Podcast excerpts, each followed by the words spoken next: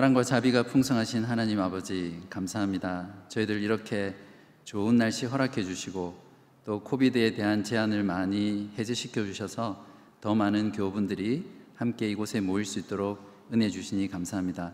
오늘 이 시간 주님의 말씀으로 우리들 가운데 찾아오시고 우리들에게 진리를 가르쳐 주시고 예수 그리스도의 참 사랑과 참 복음을 깊이 깨닫고 믿고 또 말씀대로 살아가는 그런 결단의 시간 되게 하여 주옵소서. 이 모든 말씀 우리 주 예수 그리스도 이름으로 감사하며 기도합나이다. 아멘.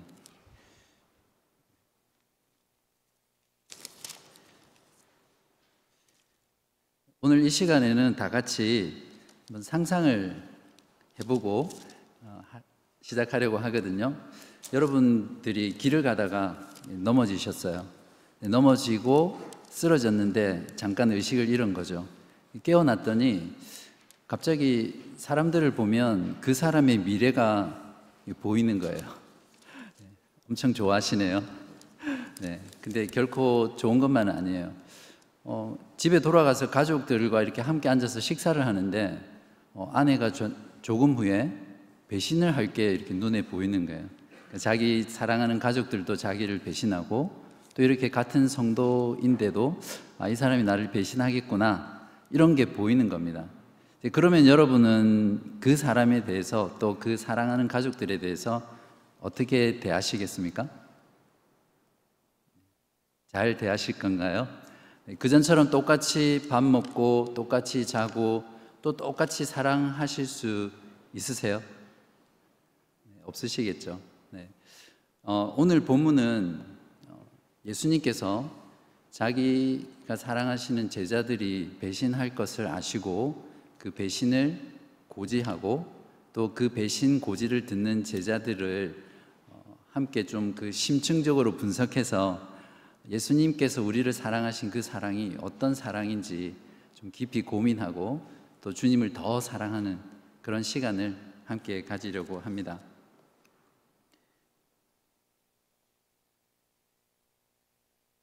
신 고지의 밤은 무교절 첫날 목요일부터 본격적으로 시작됩니다. 장소는 예루살렘 성벽 아니고요. 어, 성안은 유대인들로 가득 차 있습니다. 6월절은 유대인들의 3대 명절 중 가장 큰 절기 중에 하나거든요. 그 6월절을 지키기 위해서 예루살렘 성안은 수많은 사람들로 북적북적 어, 되었습니다. 그러한 때에 유월절을 지키기 위해서 또 유월절 식사를 하기 위해서 장소를 찾는다는 것은 미리 부킹을 해놓지 않으면 찾기가 매우 힘든 어, 그런 상황이었습니다. 어, 그래서 제자들은 아마 예수님과 우리들이 어, 어디서 유월절을 지킬까라는 그런 장소의 문제로 고민을 했던 것 같습니다. 예수님께서 알아서 미리 얘들아 이번 유월절은 여기서 지키자구나 이렇게 말씀을 해주면 참 좋을 텐데 예수님은 아무 말씀이 없으세요. 고민 끝에 예수님의 제자들이 예수님께 묻습니다. 17절입니다. 무교절의 첫날에 제자들이 예수께 나와서 이르되 유월절 음식 잡수실 것을 우리가 어디서 준비하기를 원하시나이까?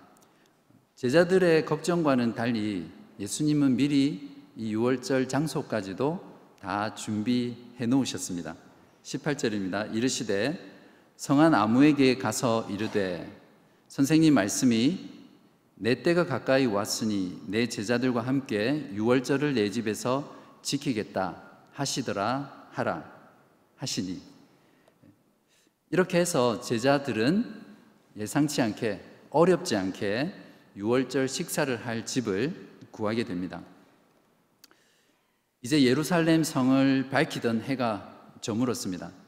여전히 목요일이지만 유대인의 달력으로는 해질 때부터 하루가 넘어가거든요. 그래서 14일에서 15일로 넘어가는 날입니다. 마태는 카메라의 앵글을 성 예루살렘 성 안의 거리에서 옮겨서 이제 성 안에 있는 한 집을 클로즈업 하면서 비추어 주고 있습니다. 누군가 함께 음식을 먹는다는 경험은 정말 즐거운 경험이죠. 만약에 그렇지 않다면 그 사람의 소화기관에 문제가 있거나 아니면 함께 식사하는 그 사람을 좋아하지 않거나 싫어하는 경우겠죠. 유대인들에게 있어서 특별히 유월절 식사는 그들에게 축제와 같은 그런 즐거운 경험이었습니다. 430년간 노예 생활에서 자유를 찾은 해방의 날, 또 구원의 날이죠. 또한 그 어린 유월절 어린 양으로 인해서 자기들이 죽어야 하는데 살, 다시 살아난 그런 생명의 날이죠. 사실은 유월절 때문에 출애굽이 있었고 또 출애굽이 출애굽 때문에 유월절이 있었습니다.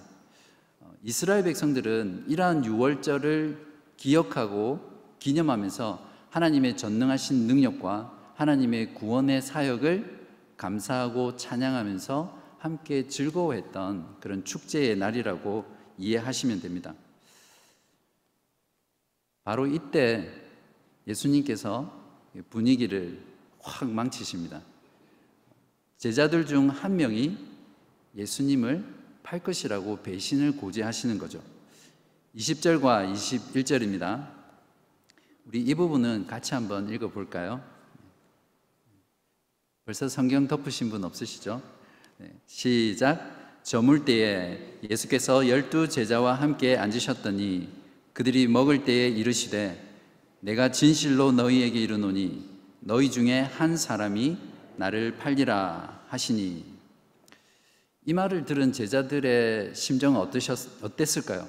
아마 해머로 맞은 듯한 그런 충격으로 몸이 굳어 있었을 것입니다. 22절에서 마태는 몹시 근심하다라고 표현하고 있는데 영어 성경에 보면 very sorrowful 이렇게 정말 슬픈 가운데 어, 있었다 이런 표현입니다. 만약에 제자, 제자들 중한 사, 배신하는 그 한 사람이 자기라면 그 사람의 인생은 종친 거죠.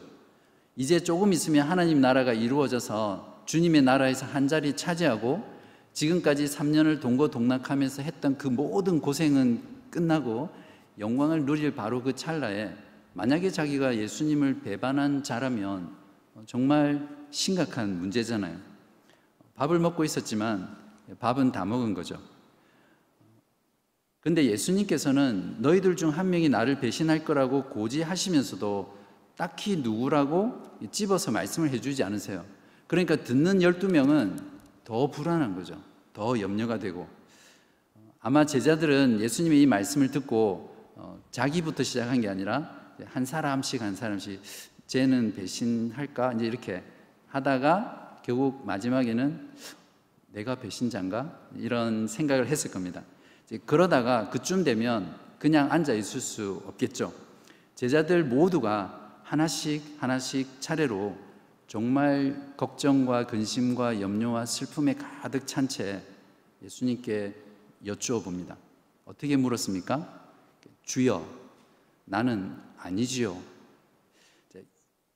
이 대사를 우리가 읽을 때 정말 슬프고 정말 떨리는 마음으로 더듬더듬 두려워하며 물었을 겁니다.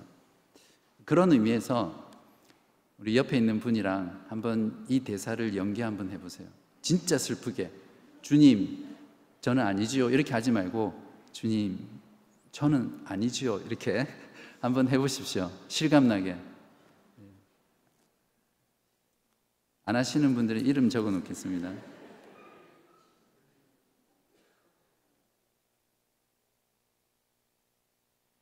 네. 전부 다 웃으시면서 하시는데 예, 실제 상황을 잘 이해를 못 하신 것 같으세요. 예수님이 답을 주시기는 하는데 그 답이 더 두렵고 또 더 두리뭉실하게 대답을 하십니다. 23절에 보시면 나와 함께 그릇에 손을 넣는 그가 나를 팔리라. 빵을 찍어 먹을 소스 그릇에 주님과 함께 손을 넣는 사람은 한 사람만은 아니거든요. 여러 명이 있었을 겁니다. 물론 예수님과 가까이 누워서 먹는 제자들이 찬스가 더 높겠죠. 어, 그래서 예수님의 대답 역시 누구인지를 알기는 어렵습니다. 어, 그런데 예수님께서 예수를 팔 이 배신자에 대한 말씀은 너무나 두려운 말씀입니다. 24절 보시면 인자는 자기에 대하여 기록된 대로 가거니와 인자를 파는 그 사람에게는 화가 있으리로다. 그 사람은 차라리 태어나지 아니하였더라면 제게 좋을 뻔하였느니라. 사실 구약 성경 전체가 오실 메시아 예수 그리스도에 대해서 기록하고 있죠. 그 중에 이사야서 53장은 예수 그리스도의 십자가의 고난과 죽음에 대해서 너무나 상세하게 예언을 하고 있는 장입니다. 꼭 댁에 돌아가셔서 읽어보시기 바랍니다.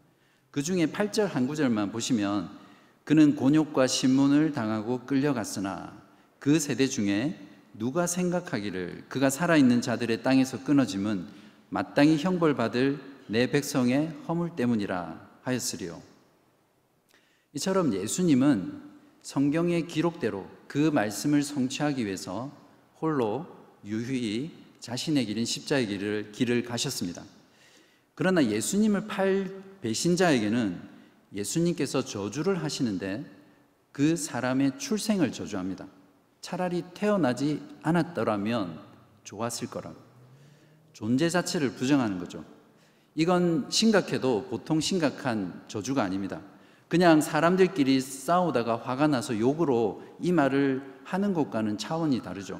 왜냐하면 완전한 사람이시면서 완전한 하나님이신 생명의 주관자가 이 말씀, 이 저주를 선언했다는 것은 이 사람의 영원한 운명이 저주를 받았다라는 거죠.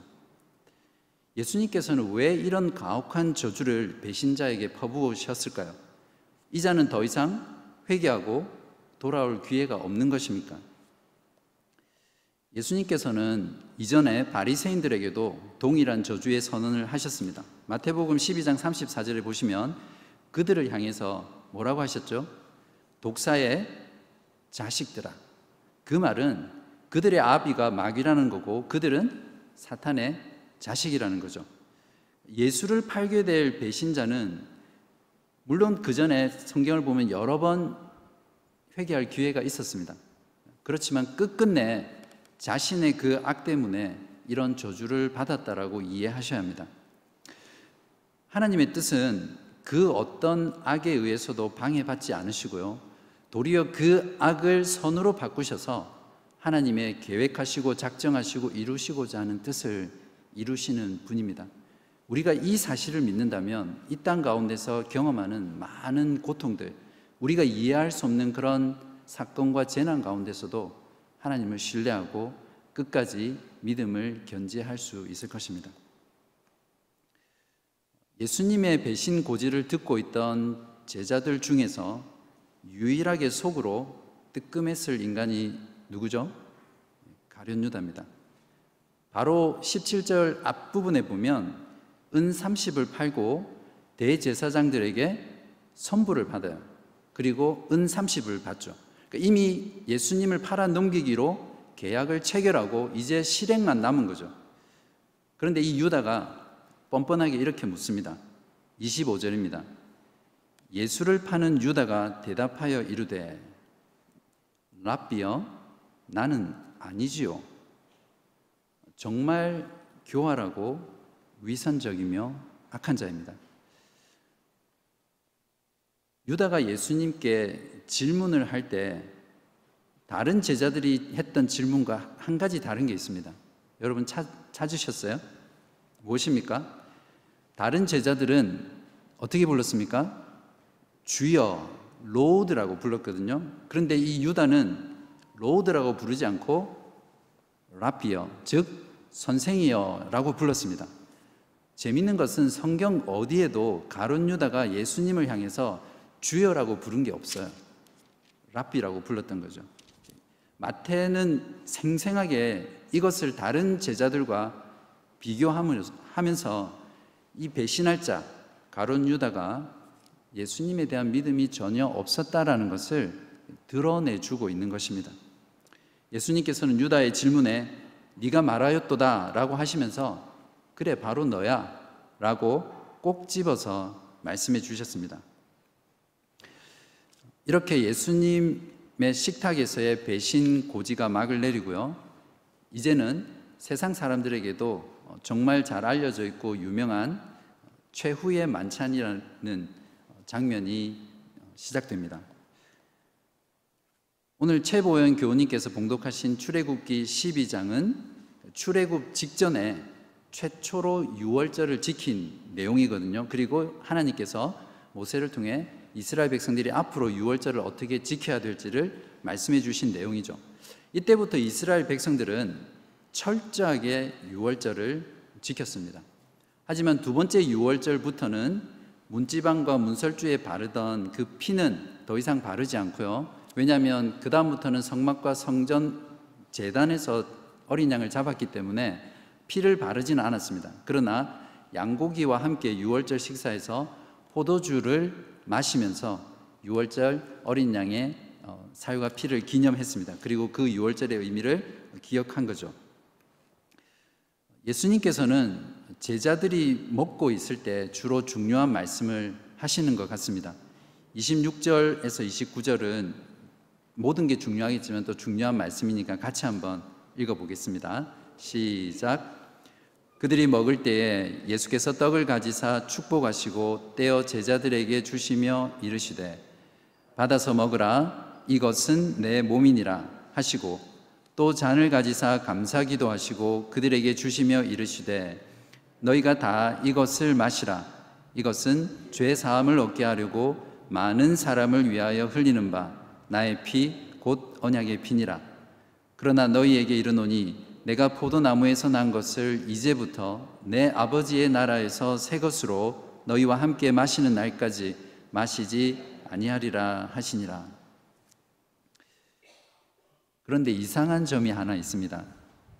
예수님의 손에 들린 것은 양고기가 아니라 빵입니다. 예수님의 몸을 나타내려면 오히려 어린 양의 그 살을 상징하는 그 고기가 더 리얼하잖아요.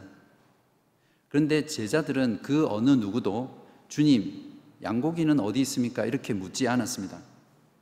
지금까지 출애굽 이후에 1500년 동안 6월절에 양고기가 없었던 적이 없었거든요. 그러면 식탁 위에는 양고기가 없었을까요? 저는 없었으리라고 생각을 합니다. 그렇지만 만약에 있었다 하더라도 예수님께서 양고기를 떼려고 하다가 실수로 빵을 뜯은 게 아닙니다. 예수님은 분명한 의미와 목적과 의도를 가지고 무교병 그 빵을 떼셔서 제자들에게 주셨습니다. 무슨 의미죠? 예수님 자신이 6월절에 죽임 당한 그 어린 양이라는 겁니다. 예수님 자신이 6월절 어린 양이기 때문에 이제는 더 이상 양이 필요 없는 거죠. 그 말은 6월절의 궁극적인 실체인 예수 그리스도께서 이제 그 앞에 서 쓰셔서 이제 곧 모든 것을 완성하실 것이라는 그런 중요한 의미를 가지고 있습니다. 그렇기 때문에 예수님의 십자가의 죽음은 제2의 출애굽 사건입니다. 어린 양의 예수의 피가 죄인들이 받아야 될 그 하나님의 진노가 그 피로 말미암아 넘어가게 되고요. 죄와 사탄의 노예가 되어서 세상에 묶여 있는 그렇게 살던 자기 백성들을 구원해 내서 참된 자유와 참된 생명을 주시는 그런 그리스도의 피입니다. 여러분, 예수 그리스도의 어린 양의 피, 예수 그리스도의 죽으신 그 몸이 이런 의미라는 거 여러분 잘 아시죠? 이것이 복음의 진수입니다. 26절과 28절에서 이것은 내 몸이다. 이것은 내 피다라는 이 구절은 정말 유명한 구절입니다. 2000년 교회 역사 속에서 이 말씀에 대한 해석 때문에 얼마나 많은 논쟁이 있었는지 모릅니다. 그 논쟁 가운데는 심지어 피를 흘리는 그런 일도 있었습니다. 분명한 것은 예수님께서는 제자들을 위해 이제 곧 십자가에서 자신의 목숨을 내어 주실 것을 가르쳐 주시기 위해서 빵과 포도주 같은 잔을 사용하셨습니다. 그리고 그러한 의식을 통해서 예수님의 죽으심의 의미가 무엇인지를 그들에게 생생하게 가르쳐 주고 눈으로 보게 하고 입으로 맛보게 하신 것이 바로 예수님의 의도입니다. 이것을 받아 먹고 마시게 함으로써 예수 그리스도는 자신의 제자들에게 그리스도의 죽음과 그리스도의 부활에 동참하고 참여하게 했습니다. 예수님의 구속의 사건 이후 주를 믿는 모든 성도들이 성찬을 통해서 동일하게 이런 은혜들을 또 이런 가르침들을 알게 되죠. 그렇기 때문에 신약의 교회의 모든 성도들이 성찬을 통해서 이러한 것들을 시행할 때마다 우리들은 주님의 죽으심을 어떻게 한다고요? 사도 바울이 말씀했죠. 주님의 죽으심을 전한다. 죽을 때 주님이 다시 오실 때까지 주님의 죽으심을 전하는 것이다. 그렇게 말을 했습니다. 그렇다면 6월절 마지막 어린 양 예수님이 죽임을 당하신 목적은 무엇입니까? 28절에 보시면 이것은 죄 사함을 얻게 하려고 흘리는 나의 피라고 하셨습니다. 즉, 죄 사함을 얻게 하기 위해서 예수께서 죽으신 것입니다. 죄 사함을 얻게 하려면 반드시 피를 요구합니다. 왜냐하면 피라는 것은 곧 생명을 의미했기 때문입니다. 그래서 히브리서 9장 22절에서도 피 흘림이 없이는 죄 사함이 없느니라라고 증언하고 있는 것이죠. 여기서 주님의 흘리신 피를 언약의 피라고 했는데 다른 복음서의 동일한 구절에서는 새 언약이라고 표현하기도 합니다. 그 말은 예수 그리스도의 피가 하나님의 성수 앞에 뿌려졌기 때문에 이제 우리는 영원한 죄 사함을 받고 영원히 깨어지지 않는 그 하나님과의 언약 관계를 회복했다는 그런 뜻입니다. 그렇다면 죄 사함을 얻기 위해 흘린 예수의 언약의 피는 누구를 위해 흘린 피입니까? 역시 28절에 보시면 많은 사람을 위하여 흘리는 피라고 말씀합니다. 분명 모든 인류를 위하여 흘린 피가 아니죠. 여기서 많은 사람 가운데 예수님의 제자들이 포함되어 있습니까? 당연히 포함되어 있습니다. 그렇다면 예수님을 배반한 가룟 유다는 어떻습니까? 당연히 아니겠죠. 예수님은 가론 유다를 위해서 피 흘려 죽으셨는데 가론 유다가 그 피 흘림을 거부했기 때문에 가론 유다 스스로 저주를 받은 것입니까? 만약에 그렇다면 적어도 가론 유다를 위해서 흘리신 예수님의 피의 능력은 가론 유다에게만큼은 미치지 못한 것이잖아요. 예수님의 대속의 죽음의 효력은 과거, 현재, 미래에 존재하는 모든 사람들과 또 그들의 모든 죄를 다 한 번에 용서하실 수 있을 만큼 가치 있고 효력 있는 피입니다. 그러나 예수 그리스도께서는 모든 사람을 위해서 죽으시지 않으셨습니다. 이 말이 잘 이해가 되지 않을 수도 있는데 하나님의 주권적인 측면에서 보면 예수님께서는 하나님께서 선택하시고 작정하시고 예정하시고 구원하시기로 정하신 모든 자들을 위해서 죽으셨습니다. 그러니까 예수님께서 죽으신 사람들은 모두가 그리스도의 그 죽으심을 통해서 구원을 받는 거죠. 반대로 인간의 의지와 책임의 면에서 보면 예수 그리스도를 구주로 믿고 영접하는 모든 사람들을 위해서 죽으셨습니다. 이해되시죠? 그러니까 가론 유다가 저주를 받은 것은 100% 하나님의 주권이고요. 100% 가론 유다가 예수 그리스도를 믿지 않고 거부한 가론 유다의 책임입니다. 예수님은 자신의 죽음을 예고하시면서 부활에 대한 소망을 함께 주셨습니다. 예수님이 죽으시고 그걸로 끝이라면 다른 사람은 구원했지만 결국 자신은 그 죄로 인해서 구원받지 못한 경우가 되잖아요. 예수님께서는 자신이 십자가에서 죽고 났을 때 제자들에게 부활에 대한 그 소망을 주기 위해서 이미 미리 지금 제자들에게 부활을 약속하시고 또 소망하도록 하십니다. 예수 그리스도의 죽음은 그렇기 때문에 부활을 전제로 하고 있고요. 또 예수 그리스도의 부활은 죽음을 전제로 하고 있습니다. 요즘 한국 교회 가운데 예수님의 죽음보다 부활을 강조해야 된다. 그런 것들을 주장하는 목회자나 또 사람들이 있는데 예수님의 부활과 예수님의 죽음은 분리할 수 없습니다. 예수님의 죽음을 강조하는 사람은 동시에 부활을 강조하는 것이고요. 부활을 강조하는 사람은 동시에 죽음을 강조하는 것입니다. 29절입니다.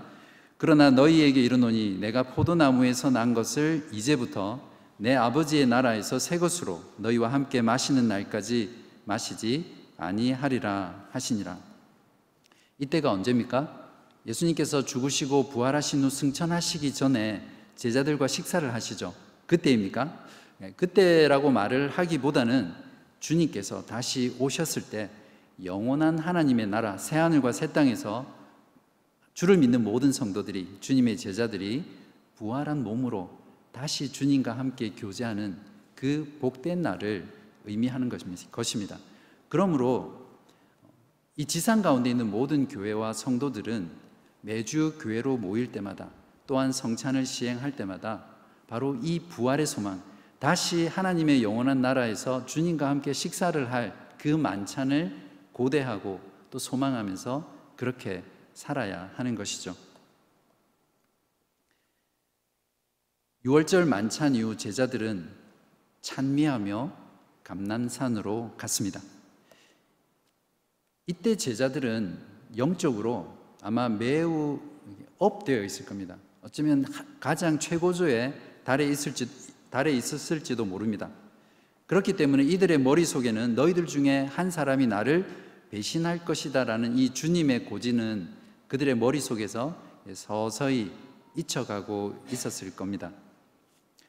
이때 예수님께서는 조금 전 식사 때 하셨던 그 배신의 고지보다 더 충격적인 말씀을 하십니다.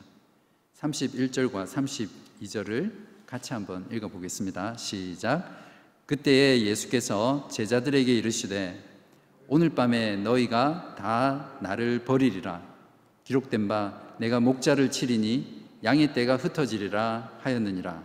그러나 내가 살아난 후에 너희보다 먼저 갈릴리로 가리라. 이번에는 어떻습니까? 제자 중 한 명이 아니라 너희들 모두 다 예수님 때문에 그것도 먼 훗날이 아니라 오늘 밤 그 밤에 예수님을 배신한다는 고지입니다.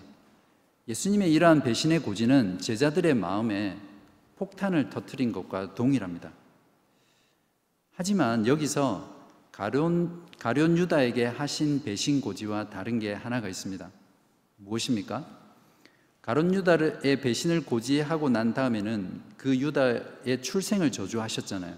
근데 여기서는 내가 갈릴리로 먼저 가서 너희들을 만나겠다라는 다시 이들과 배신한 자들과 만나겠다는 소망의 약속을 주고 있습니다.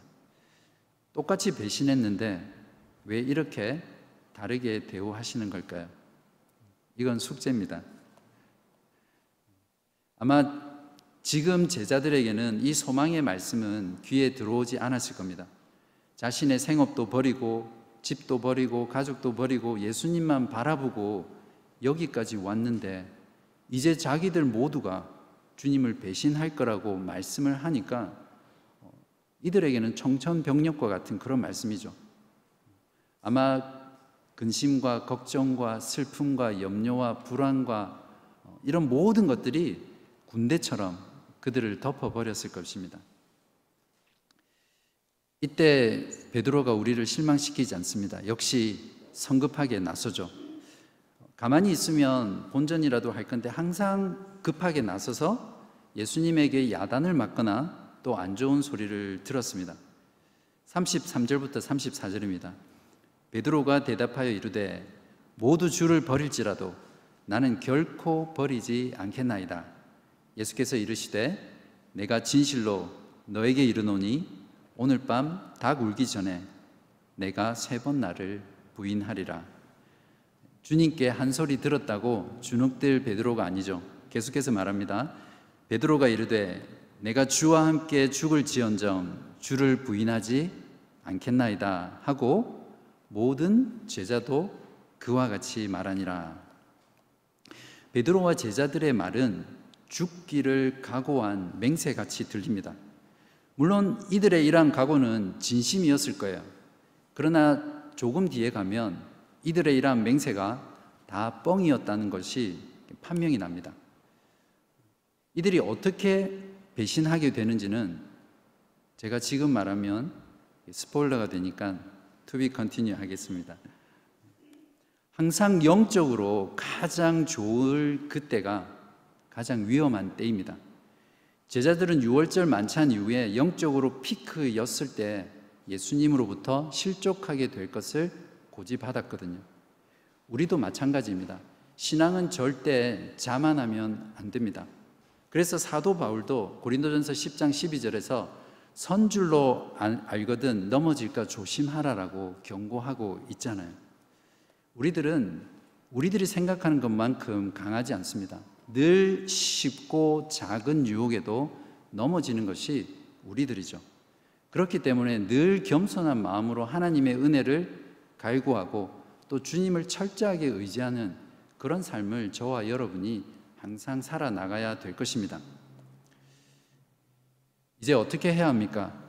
예수님의 공생의 3년 동안 가르치시고 훈련시키시고 예수님의 전부를 쏟아 부으셔서 만드셨던 예수님의 열두 제자들이 이제 모두 다 주님을 배반할 것입니다. 그것도 초, 초창기가 아니라 이제 곧 예수님께서 십자가의 사역을 통해서 그분의 구속의 사역을 완성하기 바로 직전, 그때 예수님이 제자들이 배반을 하게 됩니다. 그러면 예수님의 죽음 이후에 누가 하나님의 나라를 건설하고 이 땅 가운데 주님의 하나님의 구원의 사역을 이루어 나갈 것입니까? 이것으로 예수님께서는 지상 사역을 접으셔야 되는 것입니까? 한번 여기서 그토록 가까이에서 소중하게 사랑했던 제자들 모두가 자신을 버릴 것이라는 것을 알고 그들에게 이것을 알려주시는 예수님의 마음은 어떤 마음인가를 한번 생각해 보십시오. 예수님은 이제 와서 그때서야 제자들이 배신할 것을 아신 게 아니잖아요. 그들을 부르기 전 처음부터 그들을 그들이 배신할 것을 아셨습니다. 그러나 주님은 그들을 조건 없이 무조건적으로 아낌없이 배신할 것을 알고도 사랑하셨던 그런 사랑이셨습니다. 그러므로 6월절 식사 때 예수님이 마신 그 잔은 배신을 삼킨 그런 잔입니다. 죄 사함을 얻게 하려고 흘리신 그 피는 바로 제자, 제자들처럼 주님을 배신하는 저와 여러분들을 흘리신 주님의 사랑의 피입니다. 이처럼 주님의 사랑은 배신을 삼켜버리신 사랑입니다. 배신을 알고도 사랑하신 사랑이고요. 배신자들을 살리기 위해 자기 목숨을 희생하고 내어놓으신 그런 사랑입니다. 이것이 우리를 향한 주님의 사랑이라는 것을 여러분이 가슴 깊이 알고 깨닫기를 간절히 원합니다. 누가 배신자입니까? 창조주 하나님을 거부하고 하나님 없이 자기가 주인이 되어서 살아가는 모든 인간들은 본질적으로 하나님을 반역하고 배신한 자들이죠. 하나님이 사랑하시기로 선택하시고 구원해 내셔서 끊임없이 사랑하셨던 이스라엘 백성들만큼 하나님을 배신한 자들이 없습니다.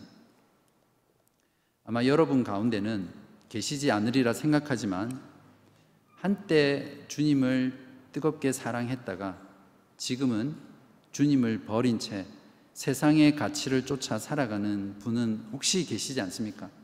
만약에 그런 분이 계신다면 여러분도 주님의 배신자입니다. 비록 가론 유다처럼 예수님을 팔지는 않을지라도 예수님의 이름 때문에 예수님을 믿는 것 때문에 복음 때문에 고난 당하는 게 싫어서 적당히 세상과 타협하고 또 내 것을 챙기면서 나의 유익과 만족을 위해서 나를 위해서 살아가고 있다면 바로 그 사람이 주님을 배신하면서 살아가는 자일 것입니다.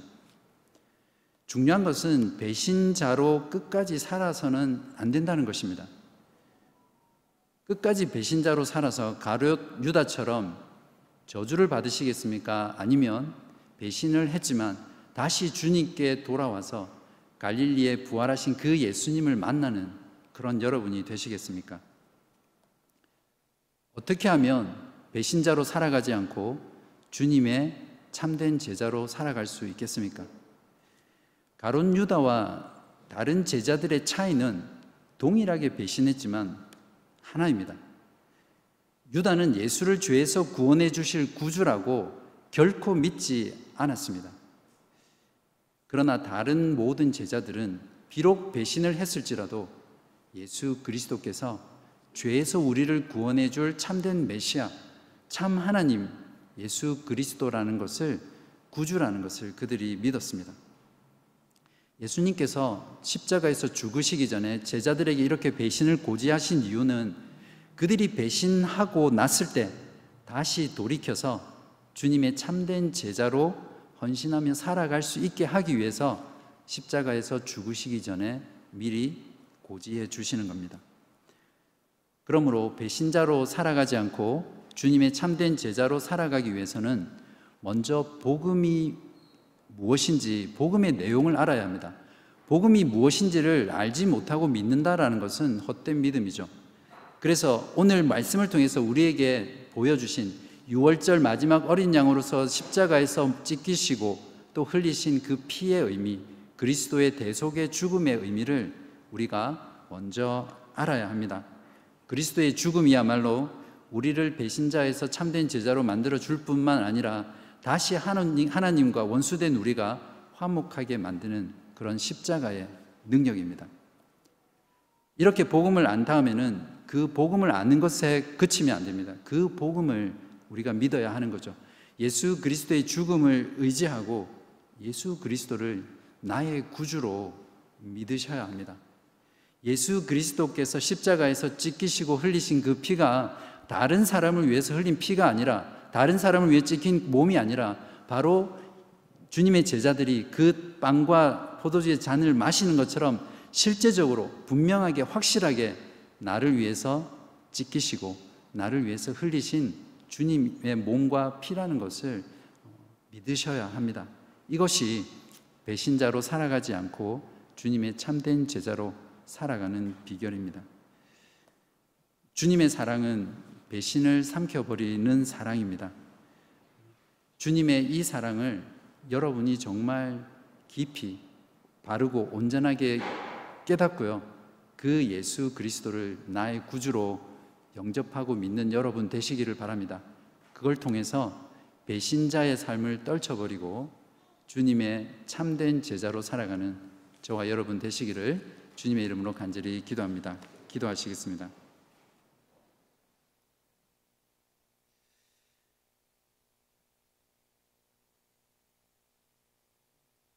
사랑과 공의의 하나님 아버지, 오늘 말씀을 통해서 예수 그리스도께서 6월절 마지막 어린 양이 되어 십자가에서 그 몸이 찢기시며 그 피를 흘리신 분명한 목적과 분명한 의미와 또 누구를 위해서 흘렸는지를 알게 되었습니다. 아버지 하나님, 예수 그리스도의 그 죽음의 의미를 우리 사랑하는 모든 교우님들께서 분명하고 선명하고 확신 있게 알 수 있도록 도와주시고 또한 그 믿는 바를 다른 사람을 위한 그리스도의 죽음이 아니라 나를 위한 것임을 철저하게 믿고 주님을 나의 구주로 영접하며 살아가게 하여 주옵소서. 아버지 하나님, 저희들은 살아가면서 늘 주님을 떠나 내 뜻대로 내가 원하는 것을 쫓아 내 마음대로 세상을 따라 살아갔음을 고백하며 용서를 구합니다. 아버지 하나님, 우리가 정말 주님의 그 죽으심을 의지하고 주님을 나의 구주로 믿고 주님의 성령을 의지하며 살아가기를 원하니 우리에게 힘 주시고 주님의 참된 제자로 살아갈 수 있는 저희들 되게 하여 주옵소서. 아버지 하나님, 아직도 우리의 사랑하는 친척과 가족과 형제와 자매들과 또 많은 세상 사람들 가운데 주님의 이 놀라운 죽음의 의미를 알지 못하고 또 주님을 믿고 영원한 생명과 참된 자유와 기쁨을 누리지 못하는 수많은 영혼들을 바라보며 그들을 위해 복음을 증거하고 그리스도의 죽으심을 주님 오실 때까지 전하는 저희 모든 교우분 되게 하여 주시기를 예수 그리스도의 이름으로 간절히 기도합니다. 아멘.